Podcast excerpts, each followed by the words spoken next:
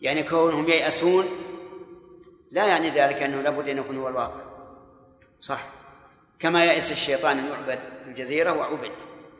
فعلى هذا نقول اليأس الذي وقع في قلوب الكفار لما رأوا الفتح العظيم وانتصار الإسلام قالوا خلاص ما عاد يمكن للعرب أن يرتدوا.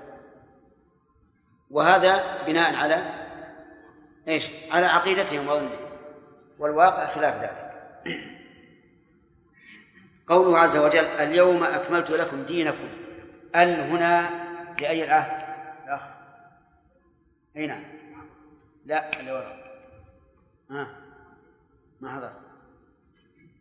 يلا يا رياض. العهد الحضوري. إيش الحضور؟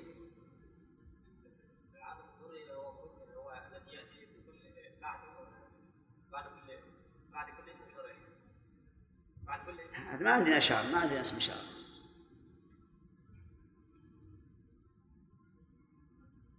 اليوم إشارة إلى اليوم الحاضر. يعني اليوم الحاضر. أي يوم هو؟ يوم عرفة. أي يوم من الأسبوع؟ يوم الجمعة. طيب أحسن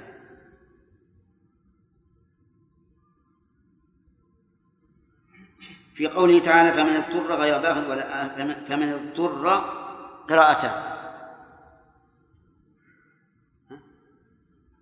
ما حضرت. فيها قراءتان. إلا. سبحان الله. مو يسألونك أنت قرأت يسألونك ماذا عندهم نعم. عجيب. سبحان الله. طيب الآن نقولها الآن فمن اضطر بالكسر فمن اضطر بالضم. يعني فيها قراءتان. فمن اضطر لمناسبة الضمة في في الفعل. اضطر. القراءة الثانية فمن اضطر على الأصل وهو كسر السكون الساكن عند التقاء الساكنين. ها؟ فمن اضطر. هذه واحد. فمن اضطر. لا الهمزة ما ما ما, فيها شيء. الضم والكسر بالنون. في النون. فمن اضطر وفمن اضطر. الضم النون. النون مضمومة ومكسورة النون. اي لأن الهمزة اضطر همزة وصل. لا الهمزة همزة وصل. وهمزة الوصل ساكنة ولا متحركة؟ ساكنة. لكن والأصل أن أنه إذا التقى ساكنان يكسر ما سبق. هذا الأصل. لكن هنا ضمت لمناسبة ضم الطاء لأن قد تكون أيسر في النطق فمن اضطر قد تكون أسهل على الإنسان من فمن يضطر نعم. آه، ما المراد بالمخمصة؟ لا إله ما تعرف المخمصة؟ وين أنت؟ ما حضرت؟ نعم. الجوع. طيب. نعم. المخمصة الجوع.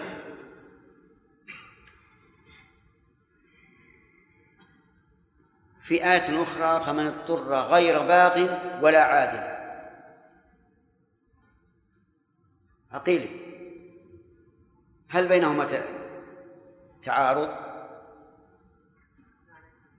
كيف؟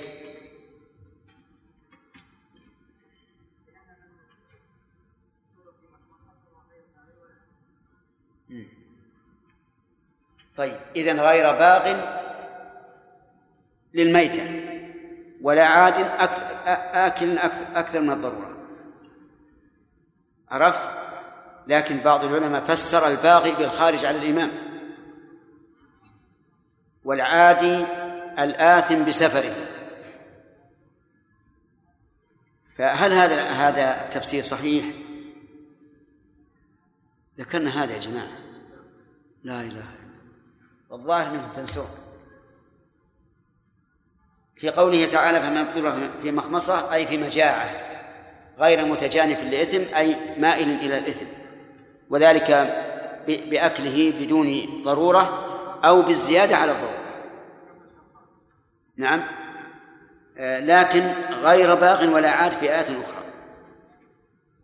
فمنهم من قال غير باغ ولا عاد تفسر آية المائدة.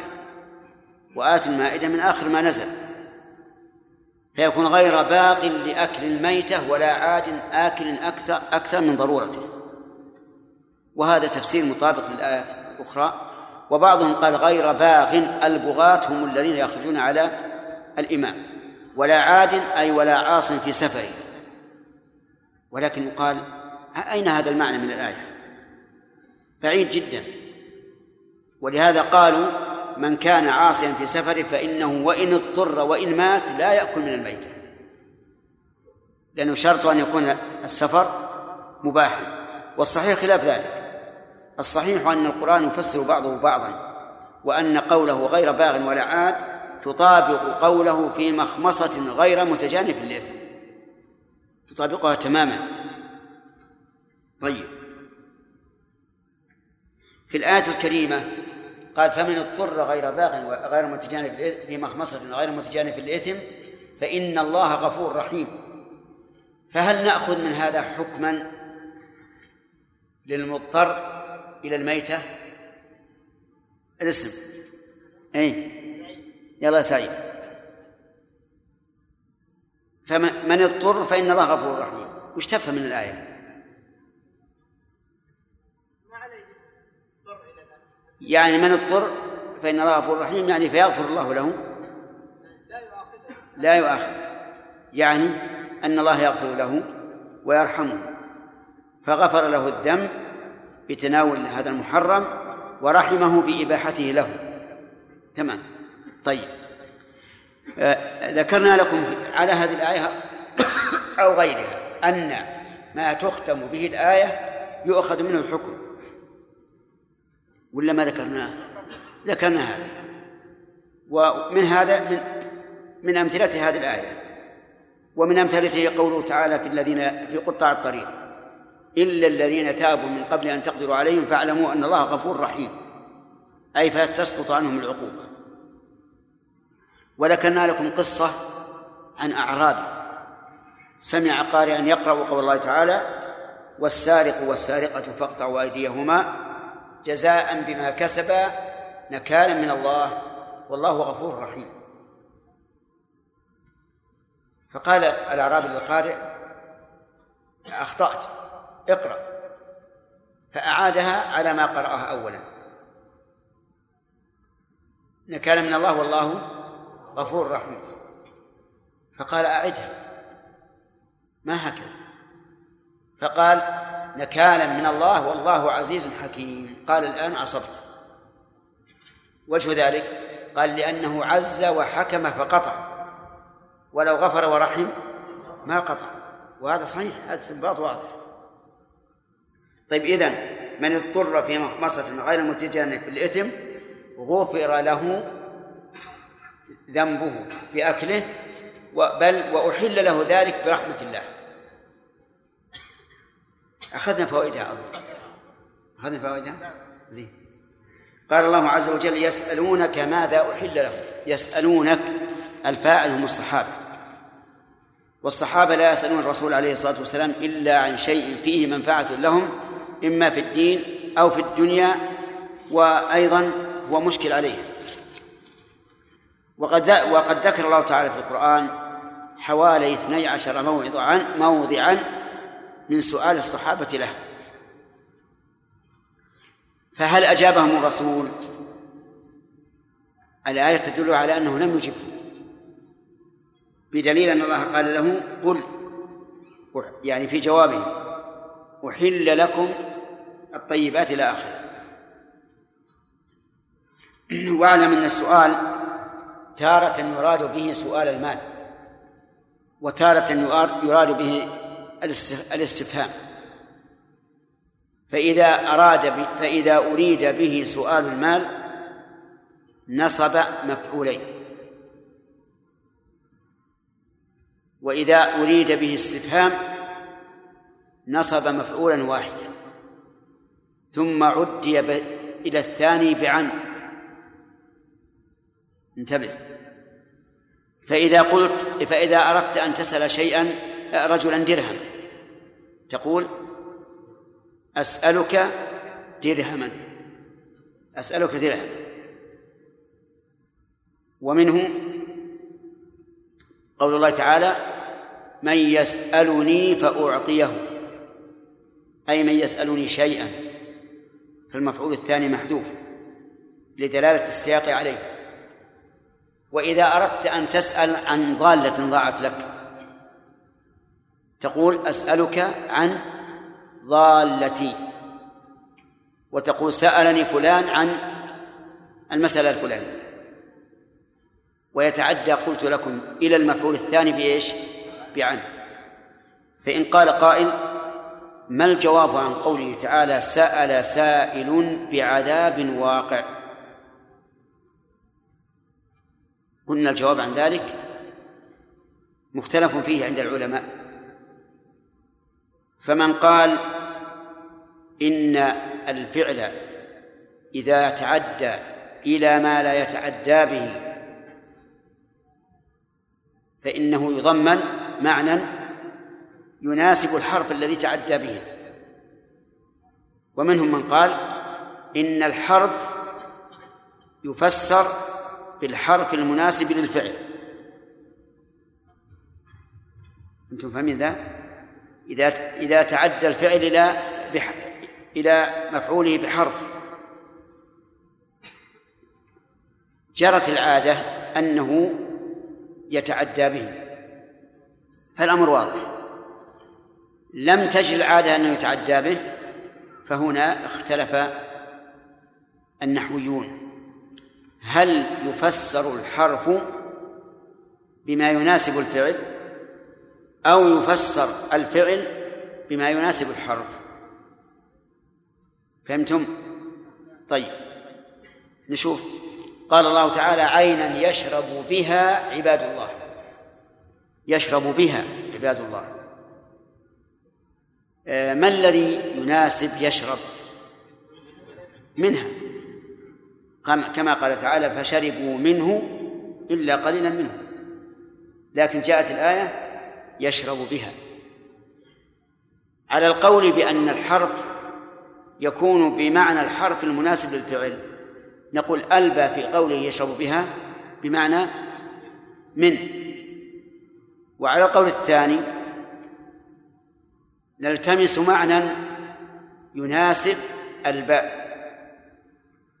فيشرب الفعل الذي يناسب الباء أن تقول إن يشرب تضمن معنى يروي يروى يروى. وحينئذ يكون التقدير عينا يروى بها عباد الله. أفهمتم؟ أيهما أبلغ؟ الثاني أبلغ. الثاني أبلغ. لأن الري يستلزم الشرب. ولا عكس وحينئذ يكون التجوز بالفعل لا بالحرف. وهذا مذهب نحاة البصرة وهو الذي اختاره شيخ الإسلام رحمه الله في مقدمة التفسير. آه، نرجع إلى الآية سأل سائل بعذاب واقع. من قال إن التجوز بالحرف يقول ألب هنا بمعنى عن. ومن قال التجوز بالفعل قال سأل هنا ضمنت معنى الجواب. سأل سائل فأجيب بعذاب واقع. نعم. وهذا أصح كما قلت. الذي الآن اللي معنا يسألونك ماذا أحل لهم؟ سؤال إيش؟ مال ولا ولا علم؟ علم. ماذا أحل لهم؟ ذا هنا بمعنى الذي. قال ابن مالك رحمه الله ومثل ذا بعد ما استفهام أي مثل صيغ العموم الموصولة ذا بعد ما استفهام أي بعد ما الاستفهامية. إذا ما الذي أحل لهم؟ والفاعل ونائب الفاعل يعود على من والمحلل من؟ الله.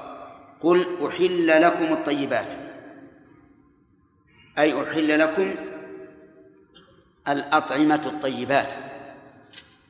قال الله تعالى في وصف النبي صلى الله عليه وسلم يحل لهم الطيبات ويحرم عليهم الخبائث.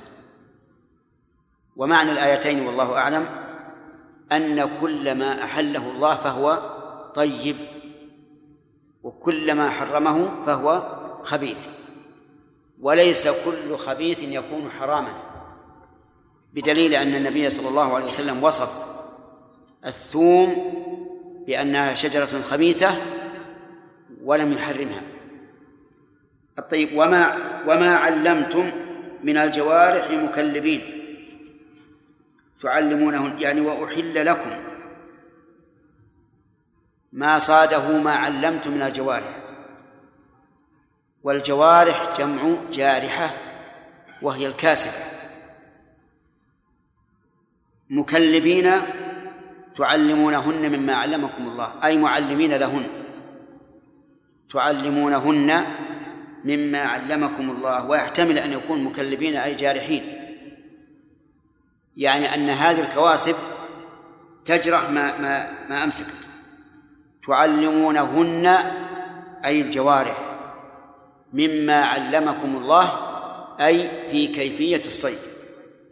فكلوا مما أمسكنا عليكم. كلوا. يعني على وجه الإباحة والأمر هنا للإباحة مما أمسكن عليكم. ومن هنا بيانية وليست تبعيضية. وأمسكن عليكم أي لكم. وهنا نقول فيها ما سبق. مما أمسكن عليكم أي مما أمسكن مضموما إليكم أو مما أمسكن عليكم يعني محملا عليكم أو ما أشبه ذلك على القول بتضمين الفعل وأما على القول بأن بأن المجاز بالحرف تكون على بمعنى اللام أي مما أمسكنا لكم. واذكروا اسم الله عليه. اذكر اسم الله عليه متى؟ عند الأكل أو عند إرسال الجارحة. نعم. الواقع أن كلاهما السنة دلت على أنه يسمي إذا أرسل الجارحة والقرآن دلت دل على أنه يسمي إذا أمسكه وأراد أن يأكل يسمي. فيكون التسمية على الأكل والتسمية على الإرسال. واتقوا الله إن الله سريع الحساب.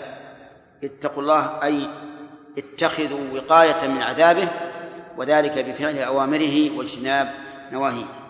إن الله شديد العقاب. هذه الجملة خبرية مؤكدة بإن والغرض منها التخويف من اجتناب التقوى أن من لم يتق الله فسيعاقب. والله تعالى شديد العقاب.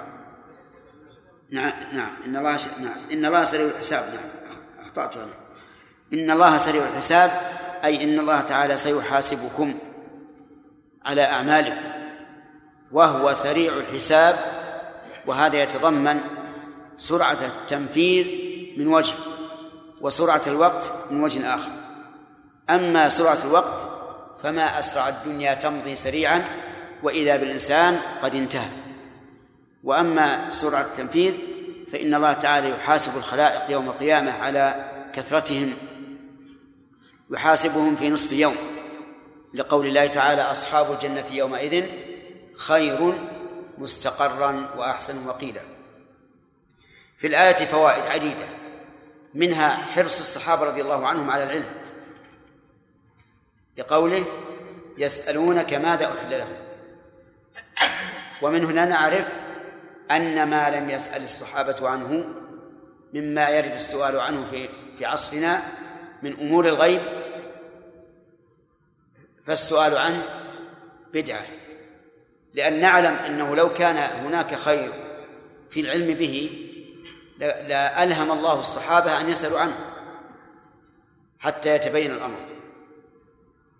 ومن فوائد هذا الحديث هذه الآية الكريمة أن الإحلال والتحريم ليس إلى العباد بل هو إلى الله.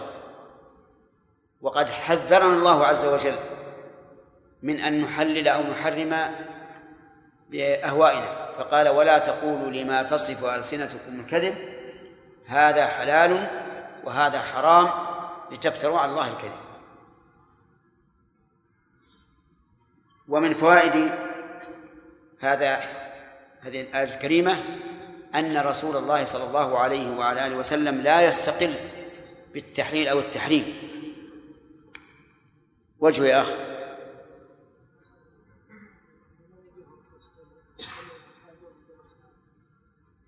أن الرسول لم يجبه ولكن الله تعالى أجابه. نعم. وقد صرح النبي صلى الله عليه وسلم بذلك حيث قال للصحابة من أكل من هذه الشجرة الخبيثة فلا يقربن مساجدنا فذهب الصحابة يقولون حرمت حرمت. فبلغ ذلك النبي صلى الله النبي صلى الله عليه وسلم فقال لهم إنه ليس بي تحريم ما أحل الله. ولكن أكره أكره أكره ريحه.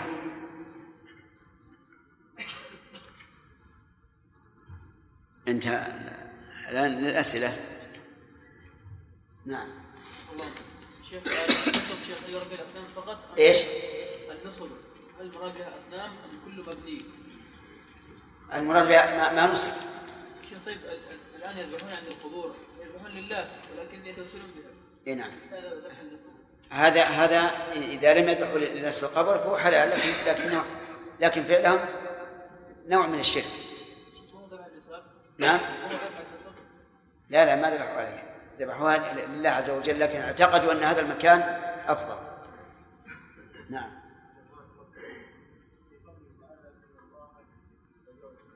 نعم.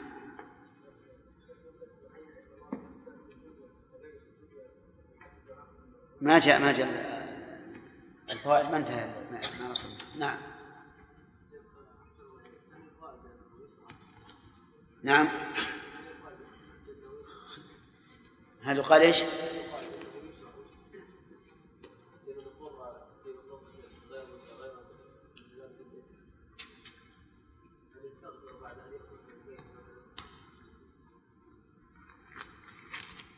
ما ما يقال. بل بل يشرعها أن يحمد الله. إن الله لا يرضى عن العبد يأكل أكله ويحمده عليها ويشرب الشرب ويحمده عليها. نعم.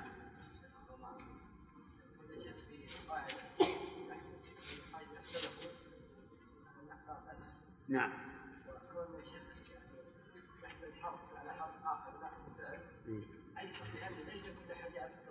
نعم. طيب. نقول إذا كنت إذا لم تستطع شيئا فدعه وحاوله إلى ما تستطيع. لا هو التضمين لا شك أنه أقوى. أقوى لأنه آه، يتضمن الفعل الذي يتعدى إلى إلى هذا الحرف وزيادة. وهذه إن شئت فاجعلها مستثناة. نعم. نعم جمال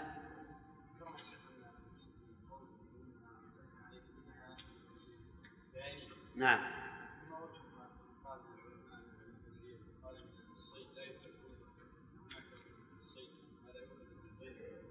ما إيش؟ الصيد لا. يكون الآية خاصة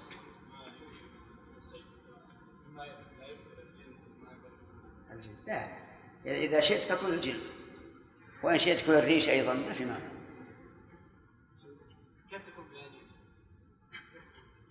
مثل ما بياني مثل أن تقول خاتم من حديد وما أشبه ذلك. نعم.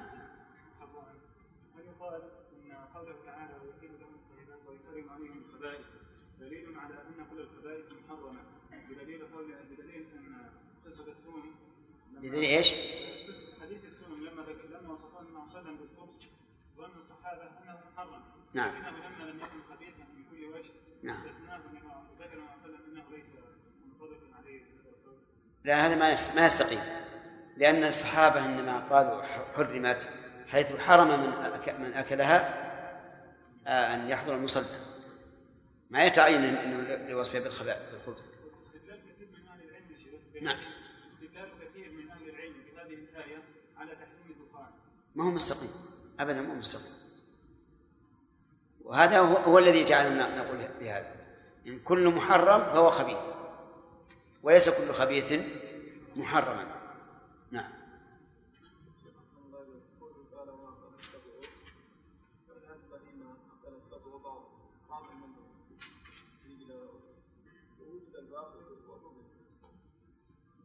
يؤكل.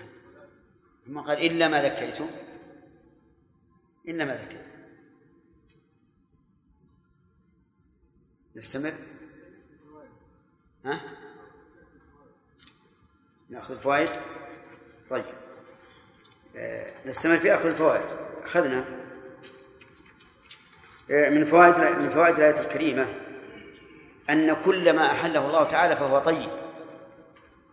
نافع للبدن ونافع للقلب ونافع للفرد ونافع للمجتمع.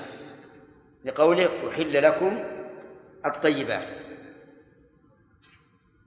ناخذ بالمفهوم أن كل ما حرم الله فهو فهو خبيث. ومن فوائد هذه الآية الكريمة إحلال ما اقتنصته الجوارح. فما هي الجوارح؟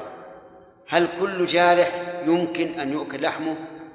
أي يؤكل مصاده نقول نعم كل جارح. لكن بشرط أن يكون معلما وأكثر ما يقبل التعليم الكلاب. وهذه للزواحف. ثم الصقور وهذه للطائر. فإذا كان من من الكلاب فلا بد أن يسترسل إذا أرسل. وينزجر إذا زجر. وإذا أمسك لم يأكل. كم شرط؟ ثلاثة. يسترسل إذا أرسل يعني مثلا إذا رأيت الصيد وأرسلته استرسل. ينزجر إذا زجر يعني إذا رأي إذا زجرته ليقف وقف. لأنه لو تجاوز وأنت أمرته أن يقف فمعناه أنه صاد لنفسه. الثالث إذا أمسك لم يأكل فإن أكل فهو دليل على أنه إنما أمسك على نفسه. الله أعلم. كفاية. أعوذ بالله من الشيطان الرجيم. أظن آخر ما أخذنا الفوائد. ما كملنا إيش؟ من أين؟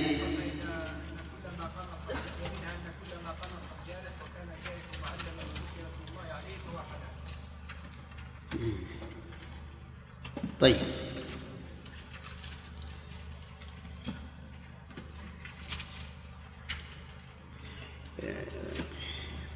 ما ذكرنا كيفية التعليم؟ ها؟ موجودة. ها؟ اي وش قلنا قبل وش هذه مفرعة على أي شيء؟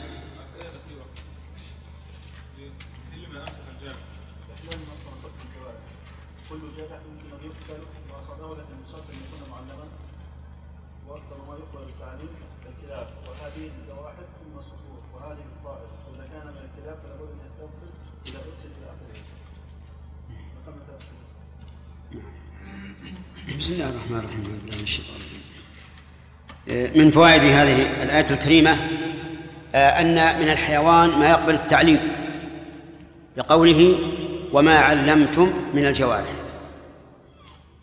ومن فوائدها أيضا فضيلة العلم لأن الله تعالى فرق بين صيد ما ليس بمعلم وما كان معلما فأحل الثاني ولم يحل الأول وهذا يدل على فضل التعليم حتى في الحيوانات. ومن فوائد الآية الكريمة وجوب ذكر اسم الله تعالى عند إرسال الجارح لقوله واذكر اسم الله عليه وهذا على أحد الاحتمالات في الآية لأن هناك احتمالا آخر وهو أن المعنى اذكر اسم الله عليه عند عند أكله. ومعنى ثالث وهو اذكر اسم الله عليه إذا أدركتموه حيا قبل أن يقتله الجارح. وكل هذه محتملة في الآية فتحمل عليها جميعا. ومن فوائد الآية الكريمة بركة ذكر اسم الله عليه بركة ذكر اسم الله. وشواهد هذا كثيرة. منها حل الذبيحة حل الصيد آه، طهار آه، تمام الطهارة في الوضوء. آه، أن البركة تنزل في الطعام. أن الحمل يوقى إساءة الجن والشياطين. المهم أن بركة اسم الله تعالى كثيرة لها شواهد كثيرة. ومن فوائد هذه الآية الكريمة أن ظاهرها إباحة ما صاده الجارح سواء جرح أم لم يجرح. وهذا مبني على أن المراد بالجوارح الكواسب. أما إذا قلنا إن الجوارح جمع جارح وهو الذي يجرح الشيء فحينئذ لا بد من أن ينهر الدم ويتبين ذلك بالمثال. مثلا لو جاء الكلب لو جاء بالصيد مخنوقا ليس فيه أي جرح ولم يخرج منه أي دم فهل يباح أو لا؟ إن قلنا إن المراد بالجوارح الكواسب فهو مباح وإذا قلنا المراد بالجوارح الجارحات التي يجرحن الجلد ويخرج منه الدم فإنه لا يباح والمسألة فيها خلاف بين العلماء منهم من يقول إنه يشترط أن يجرح الكلب فإن لم يجرح فلا يحل. واستدل هؤلاء بعموم قوله صلى الله عليه وسلم ما أنهر الدم وذكر اسم الله عليه فكل. ومنهم من قال أن الجوارح هن الكواسب وأن كل ما أمسكنه على صاحبهن فإنه حلال سواء جرح أم لم يجرح. ولا شك أن الاحتياط تركه لكن التحريم فيه نظر. يعني الاحتياط إذا جاء الكلب لك بصيد لم يجرح أن تتركه. ولكن كوننا نلزم بالتحريم لا نجزم به العموم. كلوا مما أمسكنا عليكم ومن فوائد الآية الكريمة قطع ما يوجب الإعجاب بالنفس. لأن قوله تعلمونهن فيه إسناد التعليم إلى البشر. فقد يزهى الإنسان بنفسه ويغتر ويعجب فلهذا قال الله عز وجل مما علمكم الله. إشارة إلى أن علمك الذي تعلمه إياهن من أين أين مصدره؟ من عند الله عز وجل. مما علمكم الله. ومن فوائد الآية الكريمة أن العلم لا يختص بالعلوم الشرعية بل علم كل شيء بحسبه. فالعلم هنا ليس هو علم العلم بالأحكام الشرعية وهذا واجب وهذا حرام وما أشبه ذلك لكنه علم بتعليم الصيد بتعليم الجوارح كيف يصد فيكون هنا فيه فيكون فيه دليل على أن العلم يختص بما يقتضيه السياق. يختص بما يقتضيه السياق وكل شيء بحسبه. ومن فوائد هذه الآية الكريمة سعة رحمة الله عز وجل حيث أباح لنا ما ذكيناه بأيدينا وما ذكيناه بواسطة بواسطة أي واسطة الجوارح. وهذا لا شك أنه من توسيع الله لنا في الرزق. ومن فوائد هذه الآية الكريمة آه، أن المشقة تجب التيسير. لأنه لما كان يشق على الإنسان أن يصطاد الصيد بنفسه في كل وقت وحين ربما يكون مثلا في جبال في سهول في أودية لا يستطيع أن يصيد بنفسه رخص له أن يصيد بجارحه. فهذا من توسعة الله سبحانه وتعالى على عباده في أسباب الرزق. ومن فوائد هذه الآية الكريمة أن نعم وجوب ذكر اسم الله وجوب ذكر اسم الله تعالى ومنه عند إرسال الصيد. فإن نسي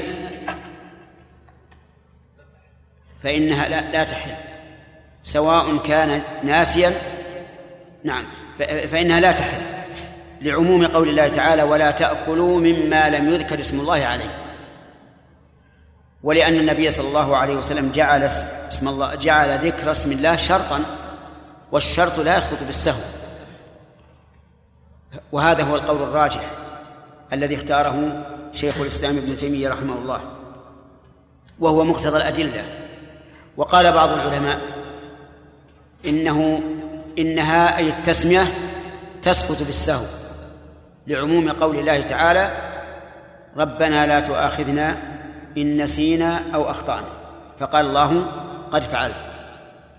لكننا نقول إن هذا الذي لم يذكر اسم الله على الذبيحة أو على الصيد إذا نسي هو معذور لا شك ولا يؤاخذ. ولو تعمد ترك التسمية وذبح أو صاد كان بذلك آثما لأنه إضاعة مال ونوع من الاستهزاء بآيات الله. فهو هذا الذي نسي لا يؤاخذ. لكن النظر الآن ليس في ليس في الذابح الصائد النظر الآن في الآكل. نقول لمن أراد أن يأكل من هذا الصيد الذي لم يذكر اسم الله عليه. هذا الصيد لم يذكر اسم الله عليه. وقد نهيت أن تأكل. طيب فإن أكل ناسيا فلا شيء عليه. لأن المسألة هنا لها جهتان. جهة الصائد والذابح وجهة الآكل. وكلاهما لا يؤخذ لا, يؤاخذ بالنسيان.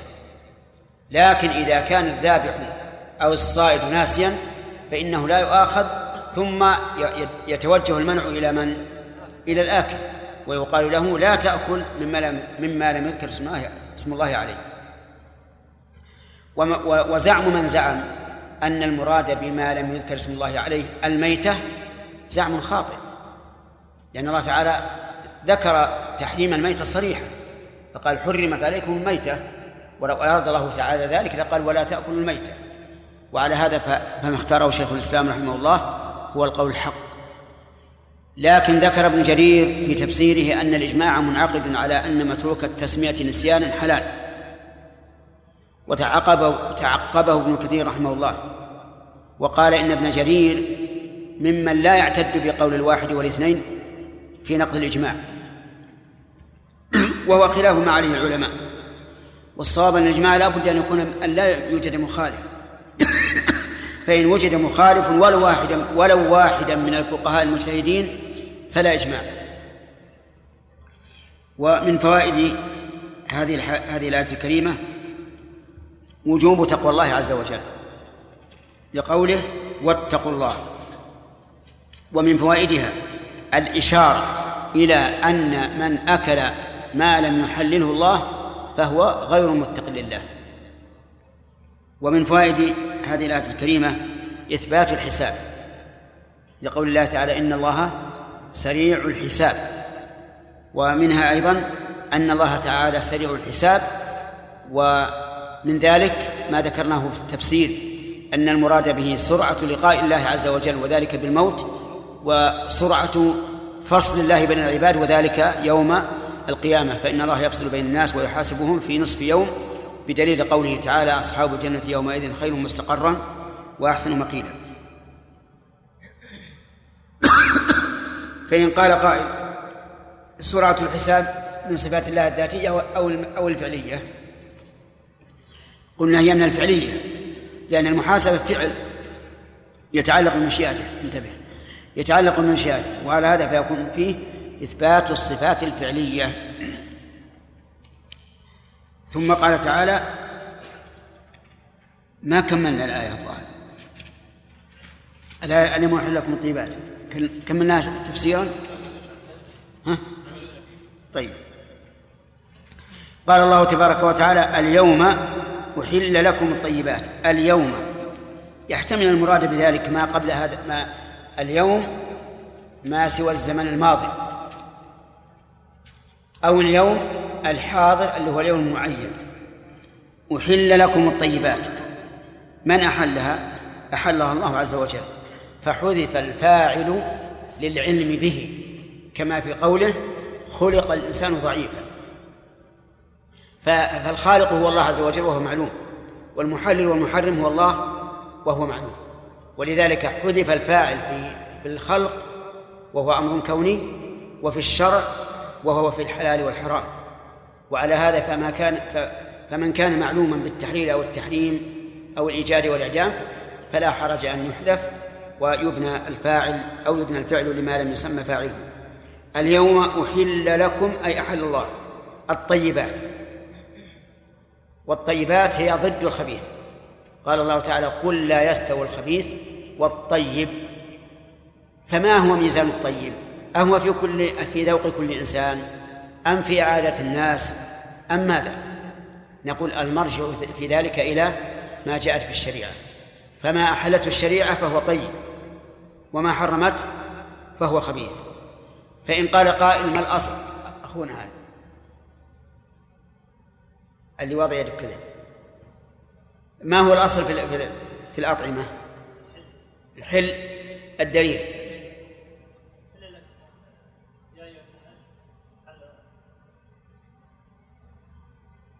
هو الذي خلق لكم ما في الأرض جميعا. طيب إذن الأصل الحل فإذا ادعى مدع أن هذا الشيء حرام من طير أو زاحف أو غيرهما قلنا له ما الدليل على ذلك؟ وما أحله الله فهو فهو طيب لا شك. وطعام الذين أوتوا الكتاب حل لكم وطعامكم حل لهم. طعام الذين أوتوا الكتاب يعني اليهود والنصارى. وهل وليس المراد كل ما كل ما يطعمون من حب وثمر لا المراد كل ما يطعمون من لحم. ثم أيضا ليس المراد كل ما يطعمون من لحم إذا كان لا تشترط له الذكاء. لأن ما لا تشترط له ما لا تشترط له الذكاة حلال بدون فعله. والحبوب والثمار حلال بدون فعله فليس من طعامهم من طعامهم الخاص. ولا ولا يمكن أن الله تعالى يقول طعام طعام الذين أوتوا الكتاب والمراد به هذا الطعام الذي لكل أحد. فمثلا لو كان أهل الكتاب لا يأكلون إلا الشعير فهل طعام فهل حل الشعير لنا مأخوذ من الآية هذه؟ لا لأن هذا ليس من خصائصهم ولا ولم يكن احلاله متوقفا على فعله ما الذي يتوقف احلاله على فعلهم؟ هي الذبائح. ولهذا فسر ابن عباس رضي الله عنهما فسر طعامهم بذبائحهم. وعليه فيكون المراد بطعام الذين اوتوا الكتاب هو ذبائحهم. وهم اليهود والنصارى.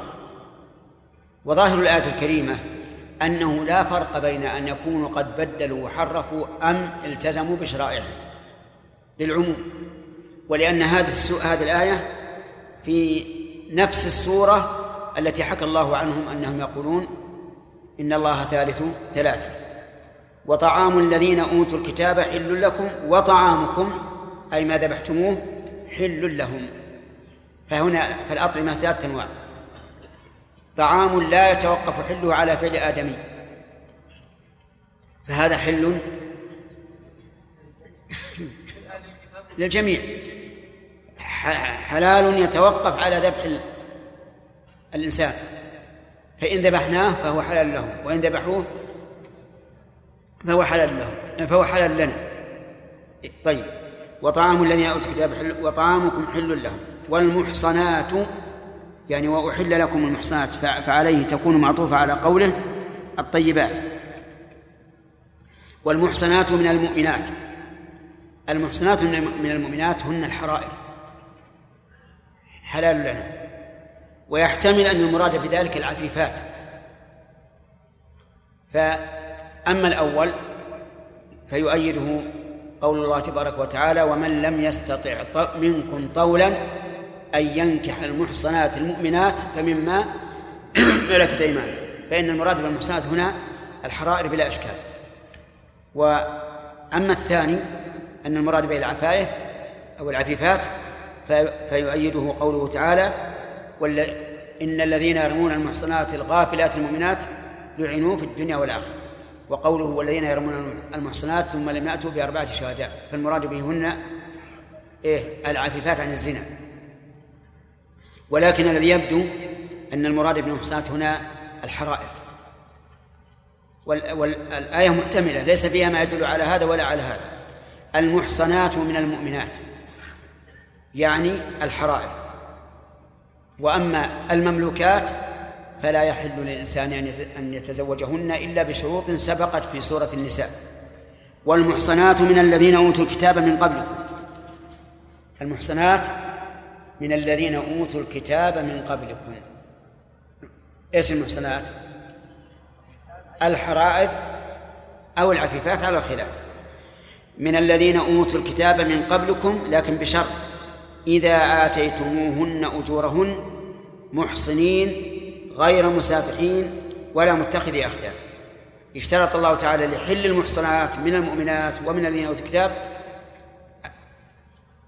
اشترط إيتاء الأجور وهي المهور التي تبذل عوضا عن الاستمتاع بالمرأة. ولهذا سماه الله تعالى أجرا. لأن الأجر ما يؤخذ في مقابلة عوض إذا آتيتموهن أي أعطيتموهن أجورهن أي أجور هؤلاء المحصنات وهن المهور. محصنين حال من الواو في قوله آتيتموهن. يعني حال كونكم محصنين أي طالبين الإحصان. إحصان فرج المرأة وفرج الرجل. لأن الزواج يحصل به إحصان فرج الزوج والزوجة. غير مسافحين أي غير معلنين بالزنا. ولا متخذي أخدان أي مختفين بالزنا. وعلى هذا فيكون الوطء ثلاثة أقسام. الأول ما كان حلالا بالصداق.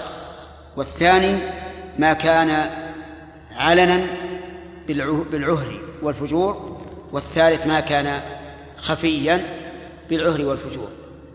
ما الذي يحل؟ الأول الأول هو الذي يحل وهو الذي يتزوجها محصنا غير مسافح ولا متخذ أخدان. وقول أخدان أي أصدقاء. والخدن يطلق على الصديق من من رجل أو امرأة. ولهذا قال الله تعالى في سورة النساء ولا متخذات أخدان. وهنا قال ولا متخذي أخدان.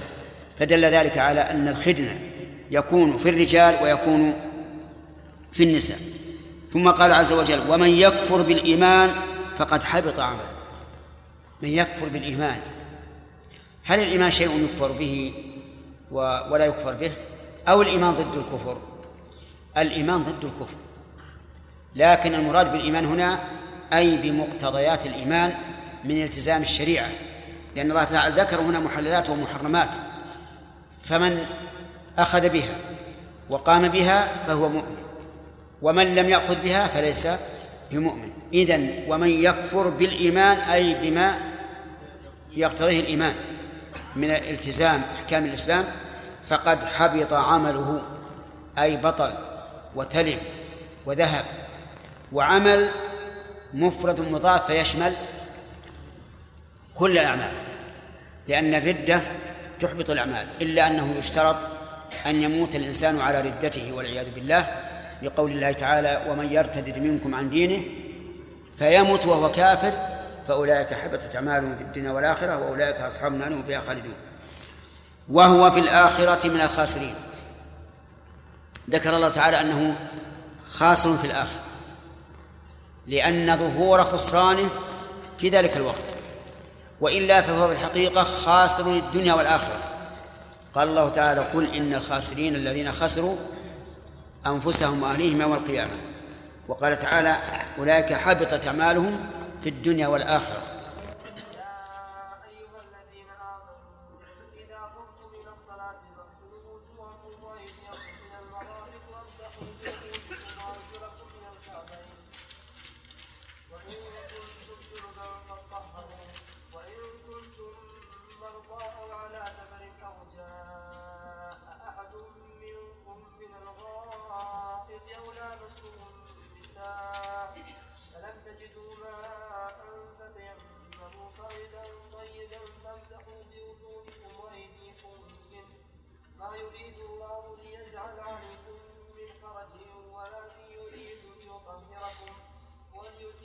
وليتم. وليتم كسر اللام أعوذ بالله من الشيطان الرجيم. قبل أن نبدأ بتفسير هذه الآية أظن أنه باق علينا فوائد. نعم. من؟ طيب. الآية التي قبلها أخذنا فوائدها.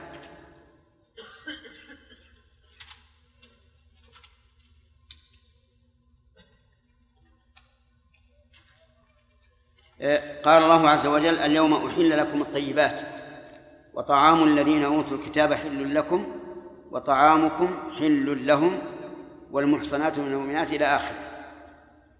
ذكرنا فيما سبق أن المحصنات فيها قراءتان كسر الصاد وفتح الصاد. المحصنات على أنها اسم فاعل والمحصنات على أنها اسم مفعول وأظن أني نسيت أن أنبهكم عليه. نعم. من فوائد الآية الكريمة أن الإحلال والتحريم إلى الله عز وجل. ليس لأحد أن يحلل أو يحرم. لقوله اليوم أحل. وهذا بإجماع المسلمين. حتى إن الله تعالى قال ولا تقولوا لما تصف ألسنتكم الكذبة هذا حلال وهذا حرام لتفتروا على الله الكذب. وقد مر علينا ما يبين حكم التحليل والتحريم. وقلنا الأصل في العبادات إيش؟ التحريم والمنع إلا بدليل. والأصل في غيرها الحل. وكلام الأصوليين حول هذا هذا الموضوع وما الأصل في الأشياء قبل الشرع وما أشبه ذلك كله كلام لا ليس فيه فائدة إلا تسويد ما ابيض من الصحف فقط. لأنه كلام جدلي لا فائدة منه. لأن لدينا من كتاب الله وسنة رسوله ما يغني عن كل المباحث التي ذكروها وأطالوا فيها. نقول قاعدتان مهمتان. الأصل في العبادات المنع إلا بدليل المنع أصلا ووصفا إلا بدليل والأصل في غير العبادات مطلقا. من عادات ومعاملات وأعيان ومنافع وغيرها الأصل فيها إيش؟ الحل إلا ما دل الدليل على التحريم. والدليل الأدلة على ذلك ذكرناها بما يظهر سابقا ولا حاجة للإعادة. من فوائد هذه الآية الكريمة أن كل ما أحله الله تعالى فهو طيب. كل ما أحله الله فهو طيب. ولكن هذا الطيب هل هو حلال لكل أحد؟ الجواب إن تضمن ضررا على بعض الناس كان حراما وإن كان طيبا. فإذا قيل لشخص مثلا إنك إذا أكلت هذا النوع من الطعام فإنه يضر. صار في حقه حراما لا لأنه خبيث ولكن لأنه ضار لهذا الشخص المعين. من فوائد من فوائد هذه الآية الكريمة أن طعام اليهود والنصارى حلال لنا. لقوله وطعام الذين أوتوا الكتاب حل لكم. وهل غيرهم كذلك؟ الجواب لا. وأخطأ من قال إن قوله الذين أوتوا الكتاب إنه لقب بل نقول إنه وصف. والوصف يخرج ما سواه مما لم يتصف به. فمثلا الذين أوتوا الكتاب حللها إلى اسم إلى اسم مفعول. وطعام المؤتون الكتاب. وإذا حللتها إلى اسم مفعول صارت صفة مشتقة. فلا تكون لقبا كما قيل لأن اللقب معروف أنه لا ليس له مفهوم. فمثلا إذا قلت لك أكرم زيدا ليس معناه لا تكرم غيره. لأن هذا لقب. لكن إذا قلت أكرم المجتهد إيش؟ هذا وصف. صار هذا وصف يخرج من ليس بمجتهد. من العلماء ولا سيما المتأخرون من قال إن الذين أوتوا الكتاب لقب وليس بوصف. من أجل أن يتذرعوا إلى حل طعام غير غير اليهود والنصارى.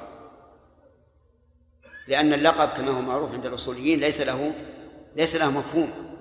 اللقب ليس له مفهوم وقد عرفتم المثال. مثاله إيش؟ أكرم زيدا لا يعني أنك لا تكرم غيره لكن أكرم مجتهد يعني لا تكرم المهن على كل حال من فوائد هذه الآية الكريمة حل طعام الذين أوتوا الكتاب وهم اليهود والنصارى. ومن فوائد الآية الكريمة أن من سواهم لا تحل ذبيحته كالمجوس والوثنيين والشيوعيين والمشركين ومن أشبههم. مأخوذة منين؟ من مفهوم الذين أوتوا الكتاب. ومن فوائد الآية الكريمة حكمة الله عز وجل في تحليل طعام الذين أوتوا الكتاب. لأن الذين أوتوا الكتاب عندهم علم سماوي فهم من أقرب الناس إلى قبول الشريعة الإسلامية. ولا شك أن أحوال أهل الكتاب تغيرت بعد نزول القرآن الكريم. تغيرت تغيرا كثيرا. فصار بين المسلمين واليهود وبين المسلمين والنصارى حروب عظيمة. طاحنة أدت إلى استكبار هؤلاء اليهود والنصارى وعدم قبولهم لما جاء به الرسول عليه الصلاة والسلام. ومن فوائد هذه هذه الآية الكريمة أن ما أن ما عده أهل الكتاب ذكيا فهو ذكي. لأنهم إذا عدوه ذكيا صار طعاما. والذكي هنا ليس معناها الفطن المراد بالذكي يعني المذكر. فما عدوه ذكيا فهو طعام له. وبناء على ذلك يحل من طعامهم ما ذكروا اسم غير الله له عليه. يعني لو قال النصراني باسم المسيح وقال اليهودي باسم عزير و و أو ما أشبه ذلك فالذبيحة حلال لأنهم يعتقدون هذا إيش؟ يعتقدون هذا طعاما. والله عز وجل أطلق.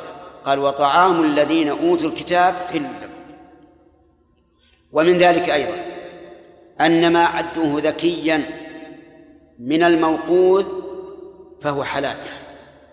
إيش الموقوذ؟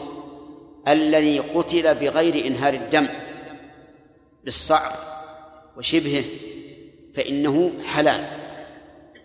لأن الله قال طعام الذين أوتوا الكتاب. فما عدوه طعاما مذكا يأكلونه فإنه حلال. نعم. فإذا قال قائل هل ذهب إلى هذا أحد؟ نقول أما ما ذكروا عليه اسم المسيح فقد ذهب إليه بعض السلف من الصحابة وغير الصحابة. وقالوا إن هذا لا يعود إلى ذات المذكى أو إلى خبثه إنما يعود إلى القصد ونحن لا لا, لا يهمنا قصده. وأما الثاني وهو إذا كان الذكي عندهم ما مات ولو بخنق فقالوا إن الآية مطلقة لكن ما علمنا أن أحدا من السلف قال به إلا أن المتأخرين الذين قالوا به قالوا إذا كان السلف أجازوا ما ذكر اسم غير الله عليه يعني بعض السلف فهذا مثله لأن النبي صلى الله عليه وسلم جعل ذكر اسم الله على الذبيحة وإنهار الدم. إيش؟ قرينين. جعلهما قرينين في حكم واحد فقال ما أنهر الدم وذكر اسم الله عليه فكل. لكن جمهور العلماء يقولون إن هذا الإطلاق في طعام الذين أوتوا الكتاب يجب أن يقيد أن يقيد بقوله تعالى ولا تأكلوا مما لم يذكر اسم الله عليه وقوله فكلوا مما ذكر اسم الله عليه ويقيد أيضا بقول الرسول صلى الله عليه وسلم ما أنهر الدم ما أنهر الدم وذكر اسم الله عليه فكل. وإذا كان هذا هذان القيدان مقيدان لإطلاق حل ذبيحة المسلم فتقييدهما لحل ذبيحة غير المسلم إيش؟ من باب أولى إذا كان المسلم لو خنق لو خنق الشاة مثلا صارت حراما فكذلك الكتاب إذ لا يمكن أن يكون أن تكون مقتولة الكتاب أفضل من مقتولة المسلم وهذا هو الذي عليه الجمهور جمهور العلماء وهو الصحيح فالصحيح أن قوله طعام الذين أوتوا الكتاب وإن كان مطلقا فإنه يجب أن يقيد بإيش؟ نعم بما ورد من تقييد ذلك بذكر اسم الله على الذبيحة وإنهار الدم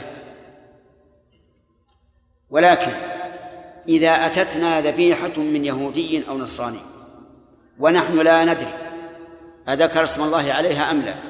أخنقها ثم قطع رقبتها أم لا؟ فما الأصل؟ الأصل الحل الأصل الحل لما ثبت في صحيح البخاري عن عائشة رضي الله عنها أن قوما أتوا إلى رسول الله صلى الله عليه وسلم فقالوا يا رسول الله إن قوما يأتوننا باللحم. لا ندري أذكر اسم الله عليه أم لا. قال سموا أنتم وكلوا. قالت وكانوا حديثي عهد بكفر. يعني أسلموا قريبا والمسلم قريبا. قد يخفى عليه كثير من أحكام الإسلام. ومع ذلك قال سموا. إيش؟ سموا أنتم وكلوا. قال صاحب المنتقى رحمه الله يؤخذ من هذا. أن كل فعل صدر من أهله فالأصل فيه الحل ولا تنقب. لا تنقب. لو كلفنا أن ننقب لكان حتى الذي يأتينا في أسواقنا من مما ذبحه المسلمون يجب أن إيش؟ أن نسأل. هل الذابح سمى أو لا؟ هل قطع الأوداج أو لا؟ هل هو يصلي أو لا؟ وما أشبه ذلك. ولو أننا كلفنا أن ننقب لكان الرجل إذا باع علينا الثوب قلنا تعال من أين ملكته؟ صح. الاحتمال أن يكون سرق. فإذا قال ملكت من فلان روح لفلان. تعال من أين ملكته؟ الاحتمال أن فلانا سرق إلى أن نصل إلى الشجرة التي نسج منها. وهذا شيء لا يمكن أن يطاق. على كل حال الأصل في الفعل الواقع من من أهله إيش؟ الحل طيب. لو ادعى مدعى أن المراد بقول طعام الذين أوتوا الكتاب ما طبخوه من خبز ومرق وما أشبه ذلك هل يقبل؟ لماذا؟ لأن هذا حل من أهل الكتاب ومن غيرهم بالإجماع. هذا حل بالإجماع. حتى لو أن مجوسيا صلح لنا آه، خبزا نأكله. وذلك أن المحللات تنقسم إلى قسمين. الأول ما لا يشترط لفعل ما لا يشترط لحله فعل فاعل. وهذا حلال من الكتاب وغير الكتاب. والثاني ما يشترط لحله فعل فاعل وهذا حرام من من غير أهل الكتاب. هذا قسمان وذكرت ذلك من أجل أن يصحح ما سبق أن قلنا إنه ثلاثة أقسام والحقيقة أنه قسمان الأول ما لا يتوقف حله على فعل فاعل مثل إيش يا عقيل؟ مثل إيش؟ ها؟ شو يقول؟ لا غلط وين انت رايح؟ ما لا يشترط لحله فعل فاعل ها؟ اي أنا أنت تقول كالذبائح ولا كغير الذبائح؟ طيب السمك إيش تقول؟ هل يشترط لحله فعل فاعل؟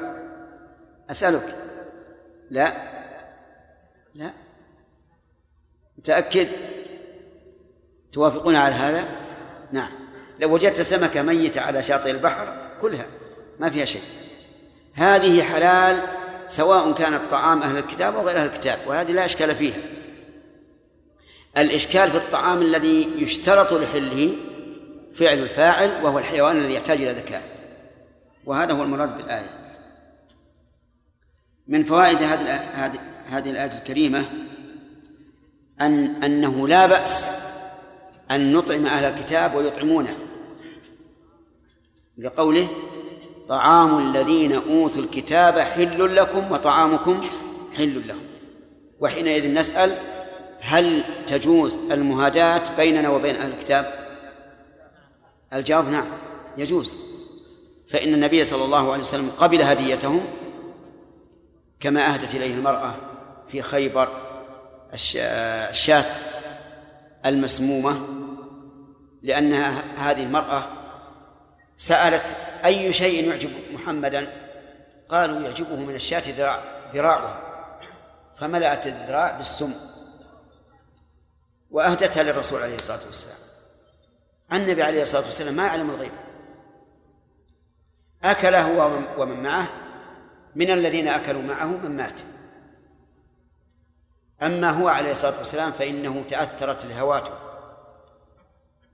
ولكن بإذن الله لم لم يؤثر فيه السم شيئا. لكنه قال في مرض موته كما روته عنه عائشة ما زالت أكلة خيبر تعاودني والآن وهذا أوان انقطاع الأبهر مني. الأبهر عرق معروف إذا انقطع هلك الإنسان. ولهذا قال الزهري وغيره إن رسول الله صلى الله عليه وسلم مات شهيدا. بقتل من؟ بقتل اليهود. نعم. المهم كون طعامهم حلا لنا كون طعامهم حلا لنا وطعامنا حلا لهم يدل على جواز المهاداة بيننا وبين أهل الكتاب. ولا سيما إذا رجونا منهم الإسلام. أو إذا أردنا أن نبين لهم أن الإسلام دين السلام. وأن الإسلام ليس يعني ما ما أنزله الله عز وجل ليفرض على الناس أن يسلموا. إنما فرض الله عز وجل على البشر أن تكون كلمته هي العليا سواء بإسلام أو بجزية. ولذلك لو أن الكافر قال إنه يبذل الجزية ولا ويبقى على دينه نقول لا لازم تسلم. عجيب لا أبدا. نقول ابقى على دينك ولكن سلم الجزية. وطبعا تسليم الجزية متى يكون؟ إذا كنا نحن المسلمين لنا الكلمة. وليس كحالنا اليوم. حالنا اليوم مع نسأل الله أن يرحم ضعفنا. على العكس من ذلك. الكلمة العليا لغيره لأننا ما قمنا بدين الله حق القيام. لو قمنا بدين الله حق حق القيام لكان دين الله لا بد أن يظهر على جميع الأديان. هو الذي أرسل رسوله بالهدى ودين الحق ليش؟ ليظهره على الدين كله. لكن من منا إلا من شاء الله يريد هذا؟ أكثر الناس الآن على غير على وأعني بهم المسلمين أيضا على خلاف ذلك. في بلاد المسلمين شرك لو كان الرسول حيا لكان يقاتلهم عليه. وفيه غلو في قوم صالحين أو غير صالحين. والأشياء لا تخفى على كثير منكم. على كل حال دين الإسلام هو دين السلام في الواقع. لكنه مع ذلك دين العزم والقوة والحذر من الأعداء وكيدهم ومكرهم وخيانتهم. ومن فوائد هذه الآية الكريمة حل المحصنات من أهل الكتاب. كحل المحصنات من المسلمين. لأنه قال والمحصنات من المؤمنات. وهذا في الحقيقة قد يقول قائل لا محل له لأن هذا أمر معلوم. لكنه سبحانه وتعالى أراد أن يبين أنه كما حلت لنا المحصنات من المؤمنات حلت لنا المحصنات من من أهل الكتاب. لأن المحصنات من المؤمنات حلها معروف في سورة النساء وهي قبل هذه السورة. صريحة بذلك يرحمك الله. لكنه أراد سبحانه وتعالى والله أعلم أن يبين أن حل المحصنات من المؤمنات والمحصنات من الذين أوتوا الكتاب سواء سواء في الحل. ولكن لا يلزم من تساويهن في الحل أن يتساوين في الإقدام عليهن. قد يكون شيء حلالا ولكن نقول الأفضل أن لا تقدم عليه. أفهمتم ذلك؟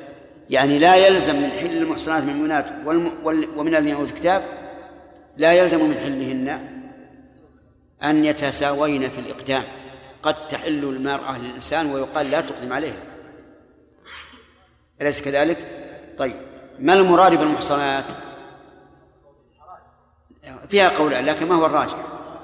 المراد الحرائق هذا هو الصحيح أما العفيفات فقد سبق فإنه يأتي في سورة النور أن الزاني لا ينكح إلا زانة أو مشركة والزانة لا ينكحها إلا زان أو مشرك. ومن فوائد هذه الآية الكريمة علو مرتبة المؤمن وإن لم يكن عالما. بقوله المحصنات من المؤمنات فقدم المؤمنات على المحصنات من الذين أوتوا الكتاب مع أن أهل الكتاب عندهم علم والمؤمن قد لا يكون عنده علم. ومن فوائد هذه الآية الكريمة اشتراط المهر في حل المرأة. من أين يؤخذ؟ من قوله إذا آتيتموهن أجورهن إذا آتيتموهن أجورهن وهذه المسألة اختلف فيها العلماء. ولها صور الصورة الأولى أن يتزوج الرجل المرأة بشرط أن لا مهر لها. هذه واحد أن يش... أن يتزوجها بشرط أن لا مهر لها. فهل يصح العقد. ظاهر الآية الكريمة هنا وظاهر الآية الكريمة في سورة النساء أنه لا يصح العقد. في سورة النساء قال الله تعالى وأحل لكم ما وراء ذلكم. إيش؟ أن تبتغوا بأموالكم. يعني لا ليس مجانا بل لابد من المهر. وفي الآية الكريمة هنا الآية الكريمة هنا إذا آتيتموهن أجورهن. وهذا القول هو الراجح. أنه إذا تزوج امرأة بشرط أن لا مهر لها فالنكاح باطل. ووجه ذلك أنه إذا تزوجها بشرط أن لا مهر لها صار هذا النكاح هبة ونكاح الهبة لا يجوز إلا لمن؟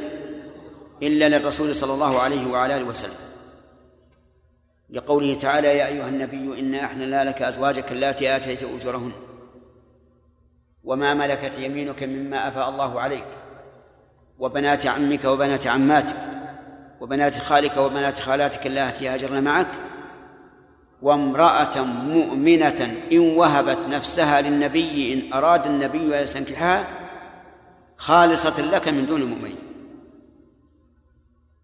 فإذا اشترط أن لا مهر هذا هو الهبة. هذا هو الهبة.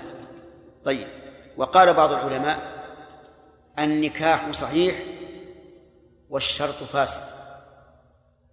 وحينئذ يجب لها مهر المثل. النكاح صحيح والمهر آه، والشرط فاسد ويجب لها مهر المثل.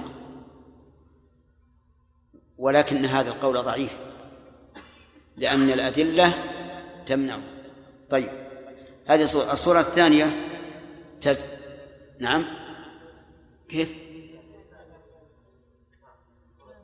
ثانية. ثالثة. الصورة الأولى تزوجها بلا مهر وذكرنا فيها قولين هي صورة واحدة. نعم. طيب. الصورة الثانية تزوجها وسكت. تزوجها وسكت. لم يذكر مهرا. فالنكاح صحيح. بنص القرآن.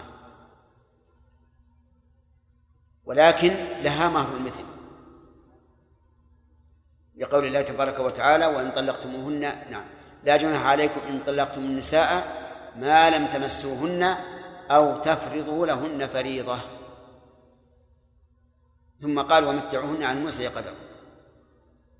هذه نقول إذا دخل بها فلها مهر, مهر المثل. وإن طلقها قبل الدخول فلها المتعة بقدر يسر زوجها وعسره. الفرق بين هذه والأولى واضح؟ ما هو؟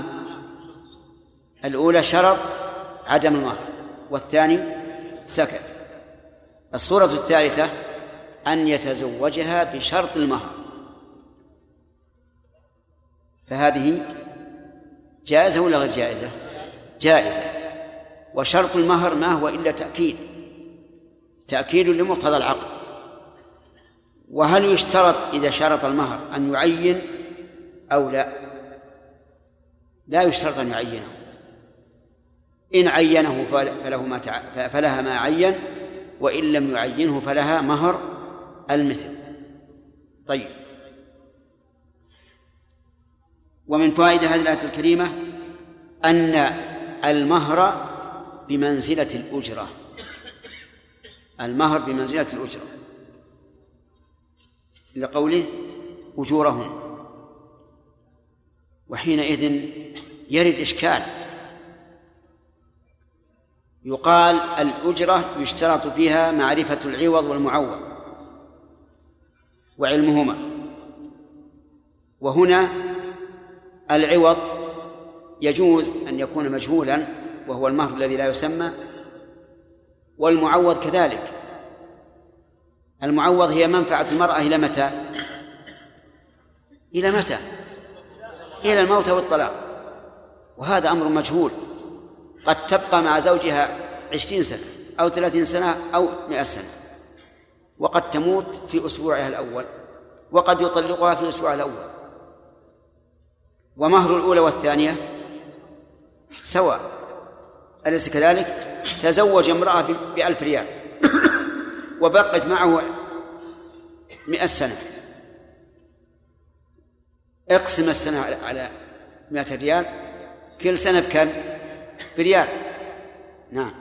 وامرأة أخرى تزوجها بمئة ريال وماتت بمئة يوم بعد مئة يوم. كم؟ اليوم بريال. فرق بين هذا وهذا. لكن إذا قال قائل كيف تقولون إنه بمنزلة الأجرة مع هذا الاختلاف العظيم. قلنا نظرا لتطلب الشرع للنكاح لكثرة الأمة وتحسين الفروج والمصالح العظيمة. خفف فيه خفف فيه.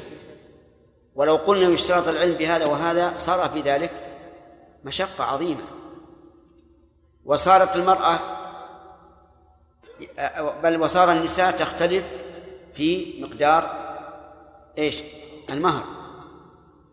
وعدنا إلى مسألة ثانية ممنوعة في الشرع وهي نكاح المتعة.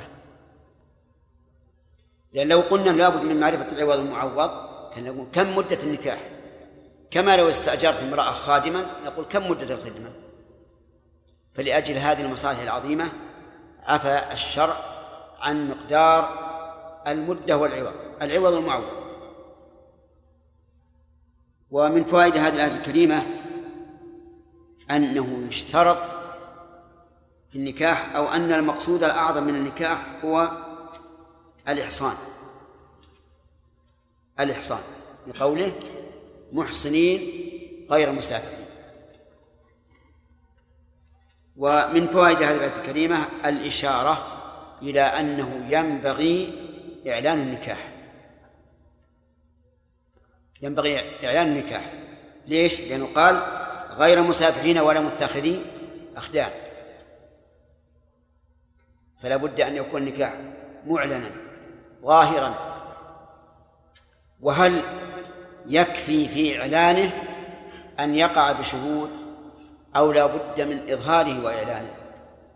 الجواب الثاني على القول الراجح.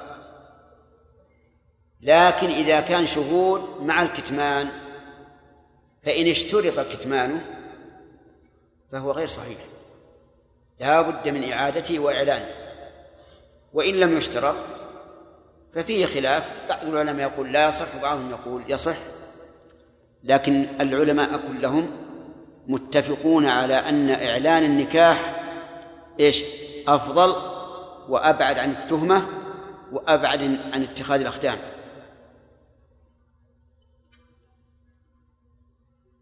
طيب ومن فوائد هذه الآية الكريمة أن الاستمتاع بالنساء ينقسم إلى أقسام. تحصين سفاح اتخاذ أخدان. والفرق بينهما الأول عقد شرعي والثاني زنا معلن والثالث زنا سري. طيب. ومن فوائد هذه هذه الآية الكريمة أنه إذا قصد المسافحة أو اتخاذ الخدر فإنه لا لا يكون نكاحا صحيحا لأن الشرط قال غير مسافحين. وقد استدل علماء السنة بذلك على بطلان نكاح المتعة. لأن نكاح المتعة إن أعلن فهو سفاح لأن الرجل ما قصده إلا أن يستمتع فقط ما قصده إحسان الفرج لذة يقذفها في في فرج هذه المرأة وينتهي. وإن كان مخفى فهو من جنس اتخاذ الأخدان. وهذا القول هو بإجماع أهل السنة على أنه لا يحل على أن نكاح المتعة حرام. وقد ثبت عن النبي صلى الله عليه وسلم أنه قال إنه حرام إلى يوم القيامة. وهذا يدل على أنه لا يمكن نسخه لأن قوله عليه الصلاة والسلام حرام إلى يوم القيامة خبر يتضمن حكما وحكما مغيا بإيش؟ بيوم القيامة. وإذا كان خبرا مغيا بحكم يتضمن حكما مغيا إلى يوم يوم القيامة فإنه لا يمكن نسخه لأن النسخ هو رفع رفع الحكم. وما كان غايته يوم يوم القيامة فإنه لا يمكن أن يرفع. نعم.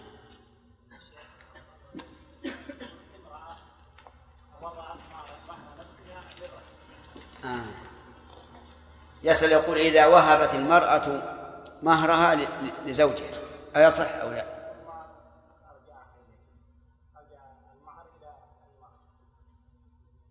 وهبته ثم وهبه؟ وش ليه؟ وش الفائدة؟ نعم. طيب. أعطاه بلغ عشرة ريالات مهر. ثم ردته إليه. ثم رده إليه ها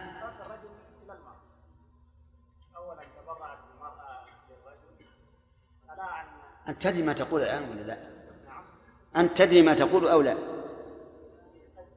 طيب الآن المرأة قالت يا فلان المهر اللي أعطيتني إياه هو لك هبة ها. ها. ها. يعني وهبته وهبته مالا ليكون مهرا لها. إيه. غير هذا ما ما تصورنا هذا أيضا لا بأس به.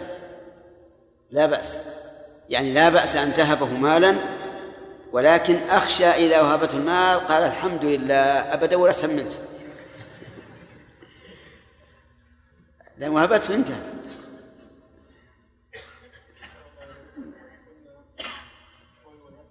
أما مسألة أن إذا إذا إذا تم العقد ردت المهر إليه فهذا يقع كثيرا. يقع كثيرا. كان الناس في الأول عندنا هنا في بلادنا كان الرجل يمهر المرأة يسلقها سلاقا وهو فقير. في بعض القضايا تزوج الرجل امرأة وأعطاها مهرا وهو ريال ريال واحد.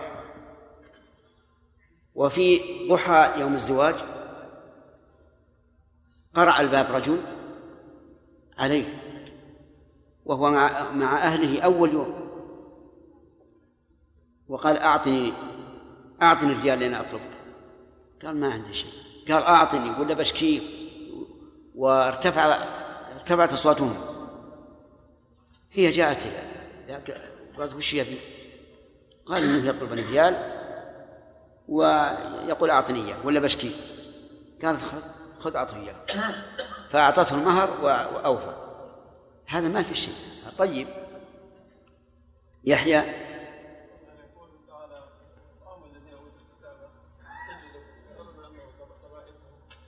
ها؟ نعم نعم نعم. اي نعم. ذبائح نحل له وبقي في فائدة نسيناها. هل هذا الحديث يدل على أن بدن الكافر كيف؟ نعم هل هذه الآية تدل على أن بدن الكافر طاهر؟ نعم تدل على ذلك. لأنه لا بد أن يلامس الطعام. وفي النكاح أيضا لا بد أن يكون مع الزوج وزوجته ما يقتضي التنجيس لو كان نجسا. وفي أيضا دليل على أن آنيتهم طاهر وهو كذلك. إلا ما علم نجاستها فهي نجسة كأواني المسلمين.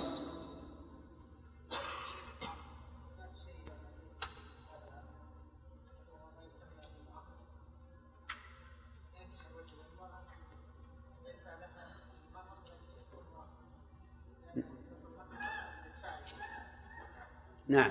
يعني بعض الناس يقول يعطي المهر معجلا ومؤجلا كل مؤخر. لا بأس ما في مانع. لأن هذا المهر ثبت في ذمته الآن لو مات طولب به.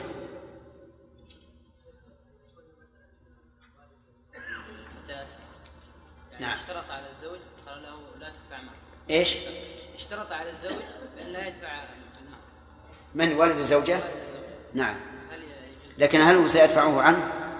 لا لا يدفع ما يجوز. يعني قال له لن تدفع المهر. لا ما يجوز. يعني سواء اشتراه الزوج أو أو ولي المرأة. لكن يقال لولي المرأة أنت جزاك الله خير ما دام رقبنا الرجل, الرجل هذا وتشتري الرجل بغالي الاثمان اعطه أنت. مهرا ليعطيها البنت. نعم.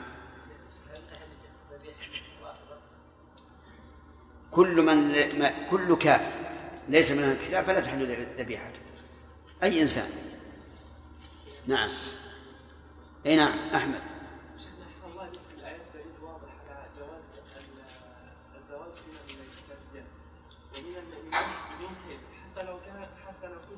احمد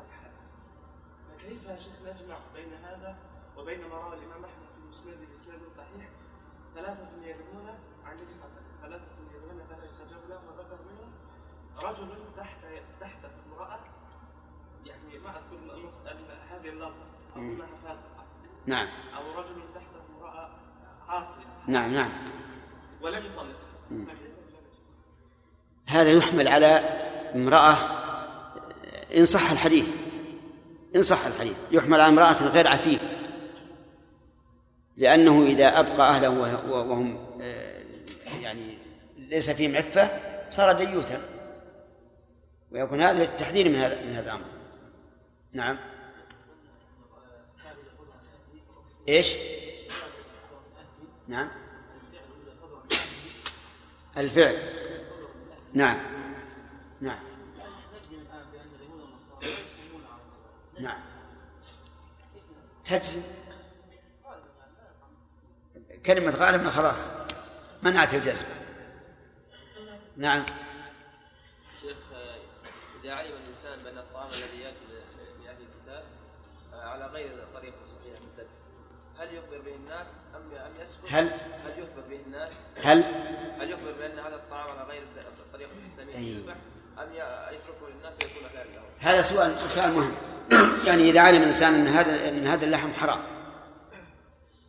لكونه ميتا أو لكونه ذبحه غير من لا تحل ذبيحته أو لكون الذابح لم يذبحه على الطريقة المشروعة وجب عليه أن يخبر وجوبا.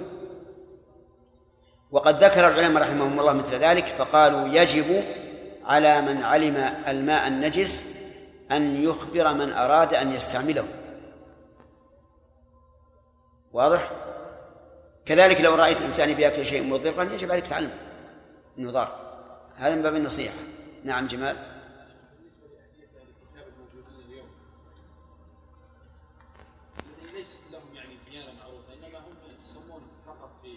نعم ينتسبون لليهود والنصارى. نعم. أليس أليس هؤلاء الذين ينتسبون للنصارى أو اليهود؟ قد قال الله فيهم لقد كفر